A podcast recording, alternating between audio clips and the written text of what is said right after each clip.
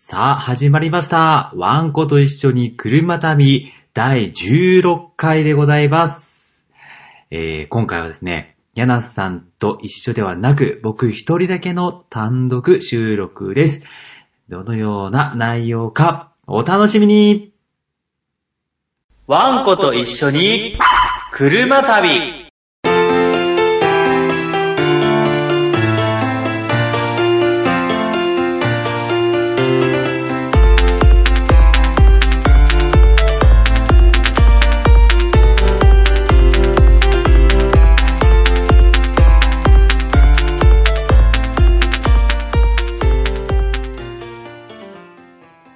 どうも、この番組のパーソナリティのミッチーでーす。えー、皆様、お久しぶりでございます。えー元気にキャンプしていらっしゃいますでしょうか、えー僕はまだ冬眠中なんですけれども、えー3月に入ったので、えー徐々にですね、えーキャンプを始めていきたいなと思っております。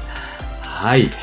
えー今回、あの、冒頭でも述べました通り、えー、ミッチーの単独収録ということで、僕からキャンプに関する情報をたんまりとご紹介していきたいと思っております。はい。で、ちょっと本題に入る前に、えー、一点、告知をさせていただければと思います。えー、どのような告知かと言いますと、えー、私、ミッチーはですね、イオンカルチャー教室、イオンカルチャークラブというものがあるんですけれども、そちらでキャンプの教室を開くことになりました。題しまして、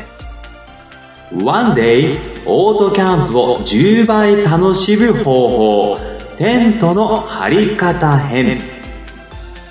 というタイトルの初回テーマを設けさせていただいております。はい。まあ、テントの張り方編ということでね、まあ、僕が監修監督をして皆さんに実際貼っていただくというものなんですけれども、このイオンカルチャークラブというのはですね、えー全国にあるイオンの中の、えーまあ、室内教室なんですけれども、えー私はですね、海老名、東海千葉、湘南台の3店舗で月1ずつ、なので月3回ですね、させていただくということになりました。はい。えー一番最初に行う場所は、えー3月の12日、日曜日に、えー東海千葉店で行います。お時間は10時半から12時の1時間半となっております。えーお値段であったり、えー教材費というのもね、あの、回によってかかるもの、かからないものがあるんですけれども、こちらは、えーイオンカルチャークラブのホームページを見ていただければと思います。まあ、教室開くということでね、まあ、どれぐらい集まるのか、どんな人が来てくださるのか、えー、ちゃんと僕がうまく話せるのか、そして、えー、皆様に楽しんでいただきながらキャンプを学べる場になるかというところがちょっと、えー、ちょっとドキドキする部分ではあるんですけれども、えー、ちょっと初の試みで、えー、どんどんキャンプのね、啓蒙活動を広げていきたいなと、やっていきたいなと思いますので、皆様ぜひ興味ある方はいらしていただければと思います。はい。それでは本編に入っていくんですけれども、えーこの単独収録では、えー私がいつも、えーやっているものではなく、えー一回だけね、やらせていただいたんですけれども、えーミッチーのヘビーデューティースタイルということで、えーヘビーデューティー、つまり丈夫な道具ですね。こちらを使ったキャンプのスタイルについてご紹介をしていきたいと思いますので、どうぞお楽しみに。それでは、本編スタートでーす。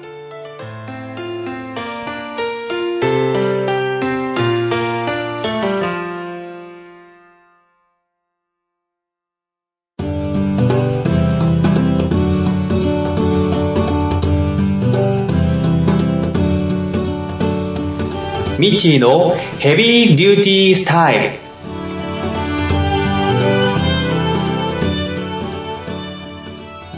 はい、始まりました。ミッチーのヘビーデューティースタイルのコーナーです。えー、このコーナーでは、えー僕が得意としているヘビーデューティー、まあ、あの、丈夫なね、道具ということで、そのスタイル、クラシックなスタイルというのを提案し、皆様に伝えていくというコーナーです。えー、ちょっと述べたんですけれども、えー、ヘビーデューティーということは皆様覚えてますでしょうか？はい。ちょっと最初にね、えー、復習がてらご紹介したいなと思うんですけれども、えー、ヘビーデューティーというのはですね、大辞林で、えー載っている言葉だと、激しい使用に耐えること、耐久性があること、またその様と書いています。まあ、つまりですね、えー使っても簡単には壊れない丈夫なものというものを指します。はい。このヘビーデューティーという言葉はですね、えー、大体70年代中盤のアメリカ、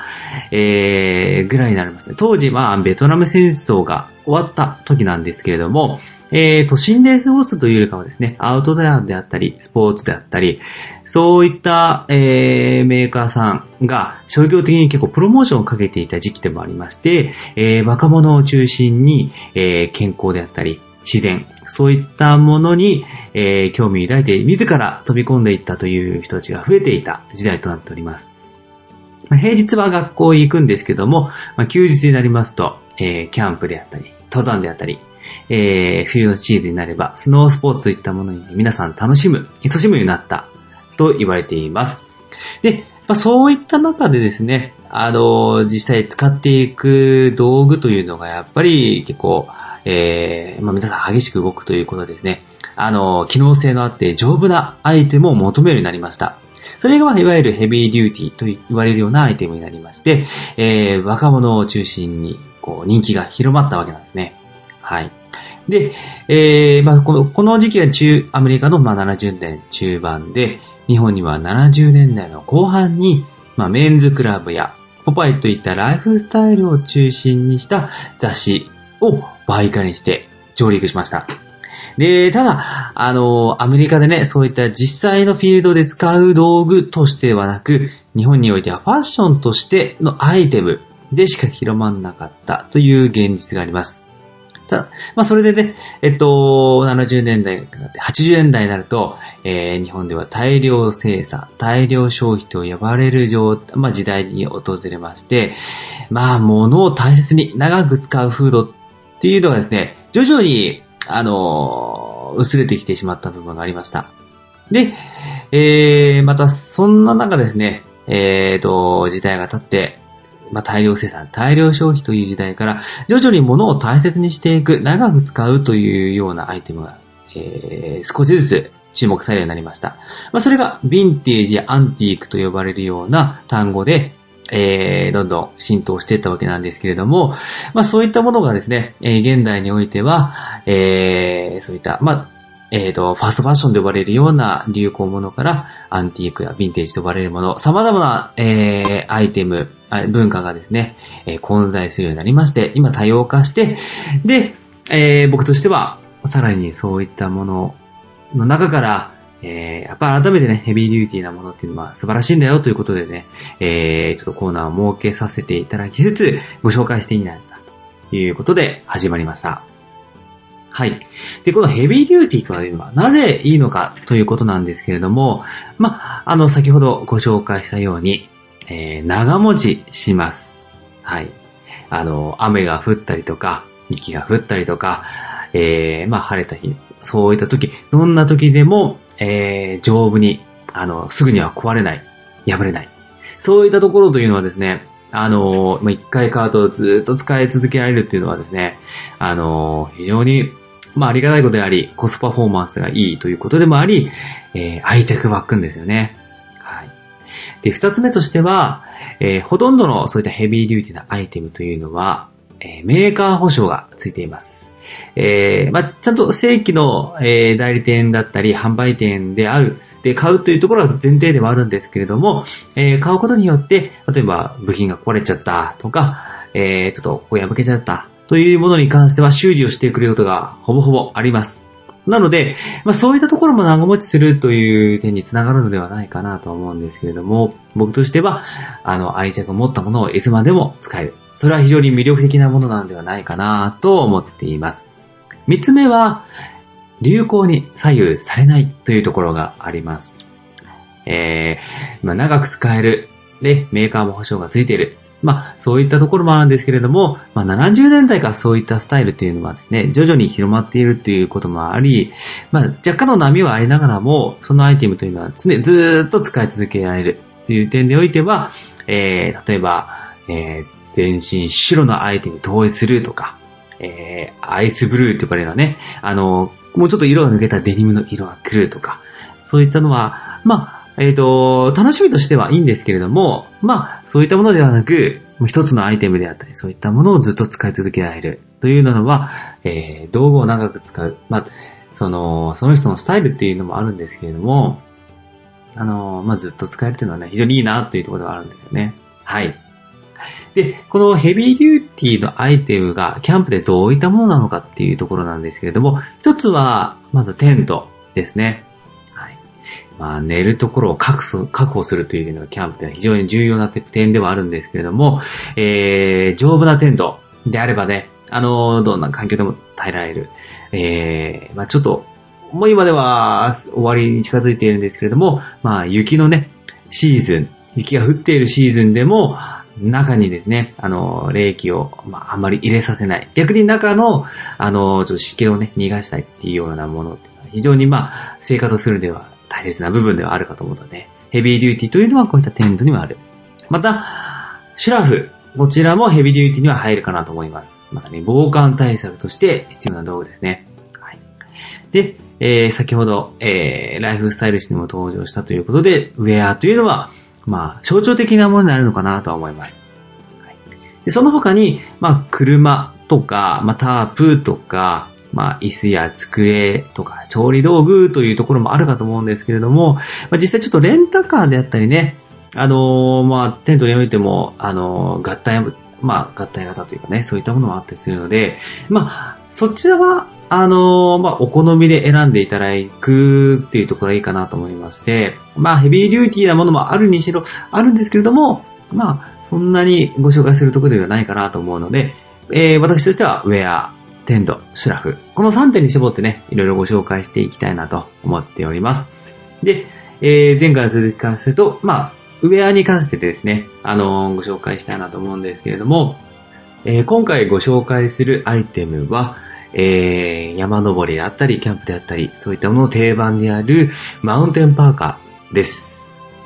で、このマウンテンパーカーは、えー、ゴアテックスであったり、ウィンドストッパーであったり、まあ、各種の、えーブランドさんが提案している、えー機能性のものというのがあるんですけれども、ヘビーデューティーの観点からしますと、64クロスの生地のパーカーというのが、えー外せないおすすめとなっております。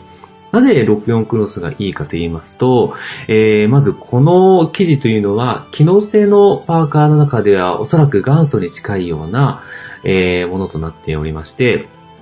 まあ、それより以前には、えー、例えば、えーオイルドコットンと呼ばれるようなものもあるんですけれども、えーまあ、そちらは機能というよりかはですね、まあ、コットンの上に油を乗せて撥水を、えーまあ、撥水してかけたものというものなんですけれども、まあ、匂いであったりとか、あとは何度も油を塗らないといけない。で、その落ちた油が他のものに付着して汚れるといった結構問題点があった中で、この64クロスというのは、そういった匂いも、えー汚れも、えー、たび、たび重なるというか何度もやる、えーメンテナンスというのが不要であるというところ。で、なおかつ、えー防水性もちゃんとあり、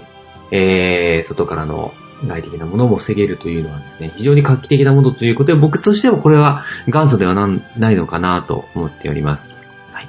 えー、64クロスの、えー生地のこの特徴としてはその撥水性とさっき、えー申し上げたんですけど、これどういう構造なのかということをご説明しますね。えーこの64クロスというのは何が64クロスなのかというと、60%がコットン、40%がナイロンという生地の配合の数字を表しています。えーブランドによってはその配合若干数数パーセントほど違いがあるんですけれども、えーこの割合というのが非常に、え重要ということになっておりまして、えーまず、ナイロンというのはもともと撥水性がある、えー化学繊維となっているに対し、コットンというのは、えー水を含むと膨張する、膨らむという性質がありまして、例えば雨が降ってきた時に、えー生地に当たると、えーまあ、ナイロンはそのままにあって、コットンの部分だけが膨張して膨らむので、えー中に入るその隙間というのを埋めてくれると。いうことなので、あの、雨が降っても、まあ、あの、中に染み込まずに外でちゃんと防いでくれる。そういった、えー構造になっているものになります。なので、あのーまあ、マウンテンパーカーで使われるものとしては、非常に最低限の機能がついているということで、あの、ヘビーデューティーなものになると。で、えーこの64クロス生地のパーカーというのが、原点が、えーシエラデザインズというアメリカの、えーメーカーになっています。こちらは1965年創業の、えーブランドでして、この64クロスの生地のマウンテンパーカーをはじめに、えー様々な、えーアイテム、ダウンであったりとか、そういったものを、えー展開するようになっております。で、実はテントもあるということで、これは予備知識なんですけれども、この64クロスの生地を使った、えー、マウンテンパーカーの、実は生みの親として知られておりまして、えー、こちら例えば、あのーメンズ、レディース、キッズの、えー、まあ、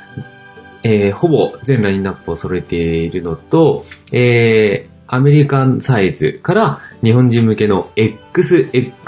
XS といったような、かなり、あのー、ちっちゃめなね、メンズ、あの、サイズ展開をしているところも魅力ですし、えーこのシェアデザインズ単体のものもあれば、裏生地にペンドルトンというアメリカのウールブランドがあるんですけれども、そちらの生地をあしらった、えーダブルネームのもの、えーあとはセレクトショップの別注で出ているものなどもありまして、あの、種類は非常に多く出揃っております。で、カラー展開というのもですね、あの、非常に細かく出されているので、お好みのオイルに合ったもので、あの、こう着ていただくということもね、できるので、そういった点では非常に素晴らしいところかなと思っております。で、この64クロス生地というのの最大の魅力は先ほどの防水性もあるんですけれども、あとま火に、火に強いっていうところもあるんですね。あの、キャンプをするとやはり焚き火をするということで皆さんおそらくやっていらっしゃるかと思うんですけれども、えー、例えばナイロン生地のものを着て、えー、キャンプに臨むとですね、あの、火の粉がついた時、えー、そこだけは丸々焼けてしまう、あの、穴が開いてしまうというところがね、あの、非常に難点かと思うのに対し、えー、64クロスの生地というのはコットンが含まれておりまして、えー、コットンは、あのーちゃんと、なんですかね、焼けないというか、火にある程度対して耐性があるので、火の粉がそこに当たっても焼け焦げない、あの、穴が開かないというところがあります。それが非常に魅力的なところかと思うんですよね。なので僕もキャンプで、あの、焚き火をするときは、やっぱりこのシエラデザインズの、えー、64クロス生地のパーカーを着て、えー、出ているようにはしています。はい。で、まあ、このような、えー、マウンテンパーカーというので、えー、64生地をご紹介したんですけれども、その他にも、あのーウェアであったりとか、パンツとかね、シューズであったり、そういったところもヘビーデューティーなアイテムというのはたくさんあるので、今後はもっとそういったところもね、あの、フューチャーしてご紹介していきたいなと思っております。今回は、えー、マウンテンパーカー、えー、64クロス生地のものをご紹介させていただきました。はい。それでは、えー、この後、えー、エンディングに入ります。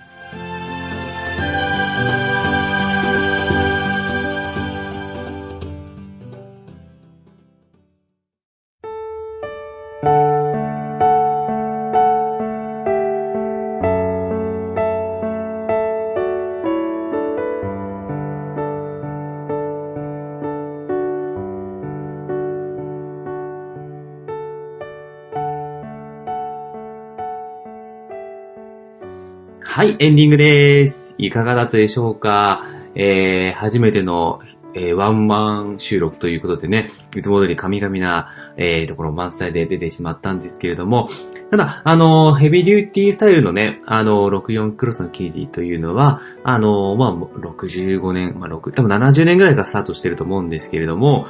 まあ、そこからね、ずっと受け継がれて今でも存在する、えーアイテムということで、あのーな皆さんにも使っていただきたいですし、今後も、あの、ずっと長く愛され続けてくれればいいなと思っていますね。はい。で、やっぱり、あの、キャンプというのは、スタイルというのは、あの、非常に重要なところかと思いまして、もちろん、あの、スタイルを決めずに、えっ、と、自分のやりたいようにやるとか、あの、まあ、とりあえず道具をたくさん集めてやるというのもいいんですけれども、そういったちょっとコンセプトを設けることによって、えっ、と、自分から、おのずから、えーキャンプを楽しめるようにもなるかなと、自律的にキャンプをしたくなって、外に出て、えー、活動できるのではないかなと思うので、そういった、え僕としてはヘビーデューティーな、えアイテムを揃えて、えっ、ー、と、そういった昔ながらの、えー、スタイルでやるっていうのがあるんですけどもね、皆さんもそういったものを、あのちょっと参考にしてね、使っていただければと思っております。はい。で、冒頭でもご紹介しましたけれども、えっ、ー、と、イオンカルチャークラブにて、えー、キャンプ教室を、えー、随時やっていきますので、えー、ご興味のある方は、ぜひ参考、まあ、参加してみていただければなと思っております。え、こういったパーソナリティに直接会えるということでね、まあ別に有名人ではないんですけれども、まあそういった点で、あの、わからないことであったりとか、知りたいことというのを直接ぶつけられる、え、場所でもあるので、え、ぜひ、イオンカルチャークラブのね、あの、ホームページ、えー、エビナと湘南内と東海市場、この3店舗のホームページに記載されておりますので、えー、ぜひ見ていただければと思っております。はい。それでは、本日はこの辺で、皆さんのワンコが幸せに暮らせますように、またお会いしましょう。さようなら